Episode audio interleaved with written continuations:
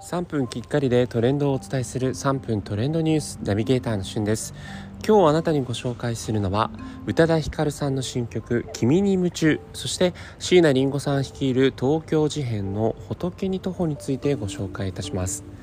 えー、こちらについてはですね宇多田ヒカルさんの「君に夢中」は「最愛」という TBS 系列でやっているドラマの主題歌になっているんですね、えー、ドラマの中の挿入歌としても何度も流れていて、まあ、初回の放送で、まあ、私自身こう宇多田ヒカルさんすごく好きなのであのこんな新曲なんだっていうのがね胸を躍らせたんですが、まあ、そちらが、えー、いよいよ各音楽配信サイトでリリースされています。そしてミュージックビデオは、えー、もう間もなく公開ということで、まあ、プレミア公開待機中のね、えー、映像をクリックしていただいてもちょっとティザー映像的な形で見られるというところなんですがなんか映ってた男性が誰なんだろうっていうところがねすごく気になっているところなんですが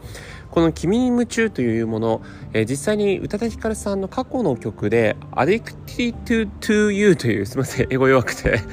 Addicted to You という曲があるんですけどそれをね日本語訳にするとこう君に夢中ということになるので、まあ、なんかそこに関連するものなんじゃないかなっていう部分のところもあるんですけど例えばねあのファーストラブっていう曲もありましたけど、まあ、あちら日本語訳すると初恋ということで、まあ、実際に初恋というアルバムも出されてる宇多田ヒカルさんなのでなんかこう過去のリリースされてた曲を日本語訳して再解釈してまたリリースされてるのかななんていうことがファンの間で密かに言われてています。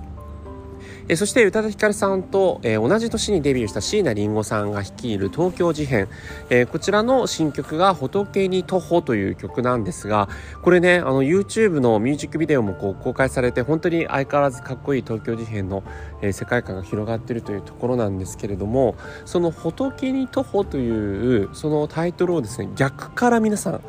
読んでみてください。そうすると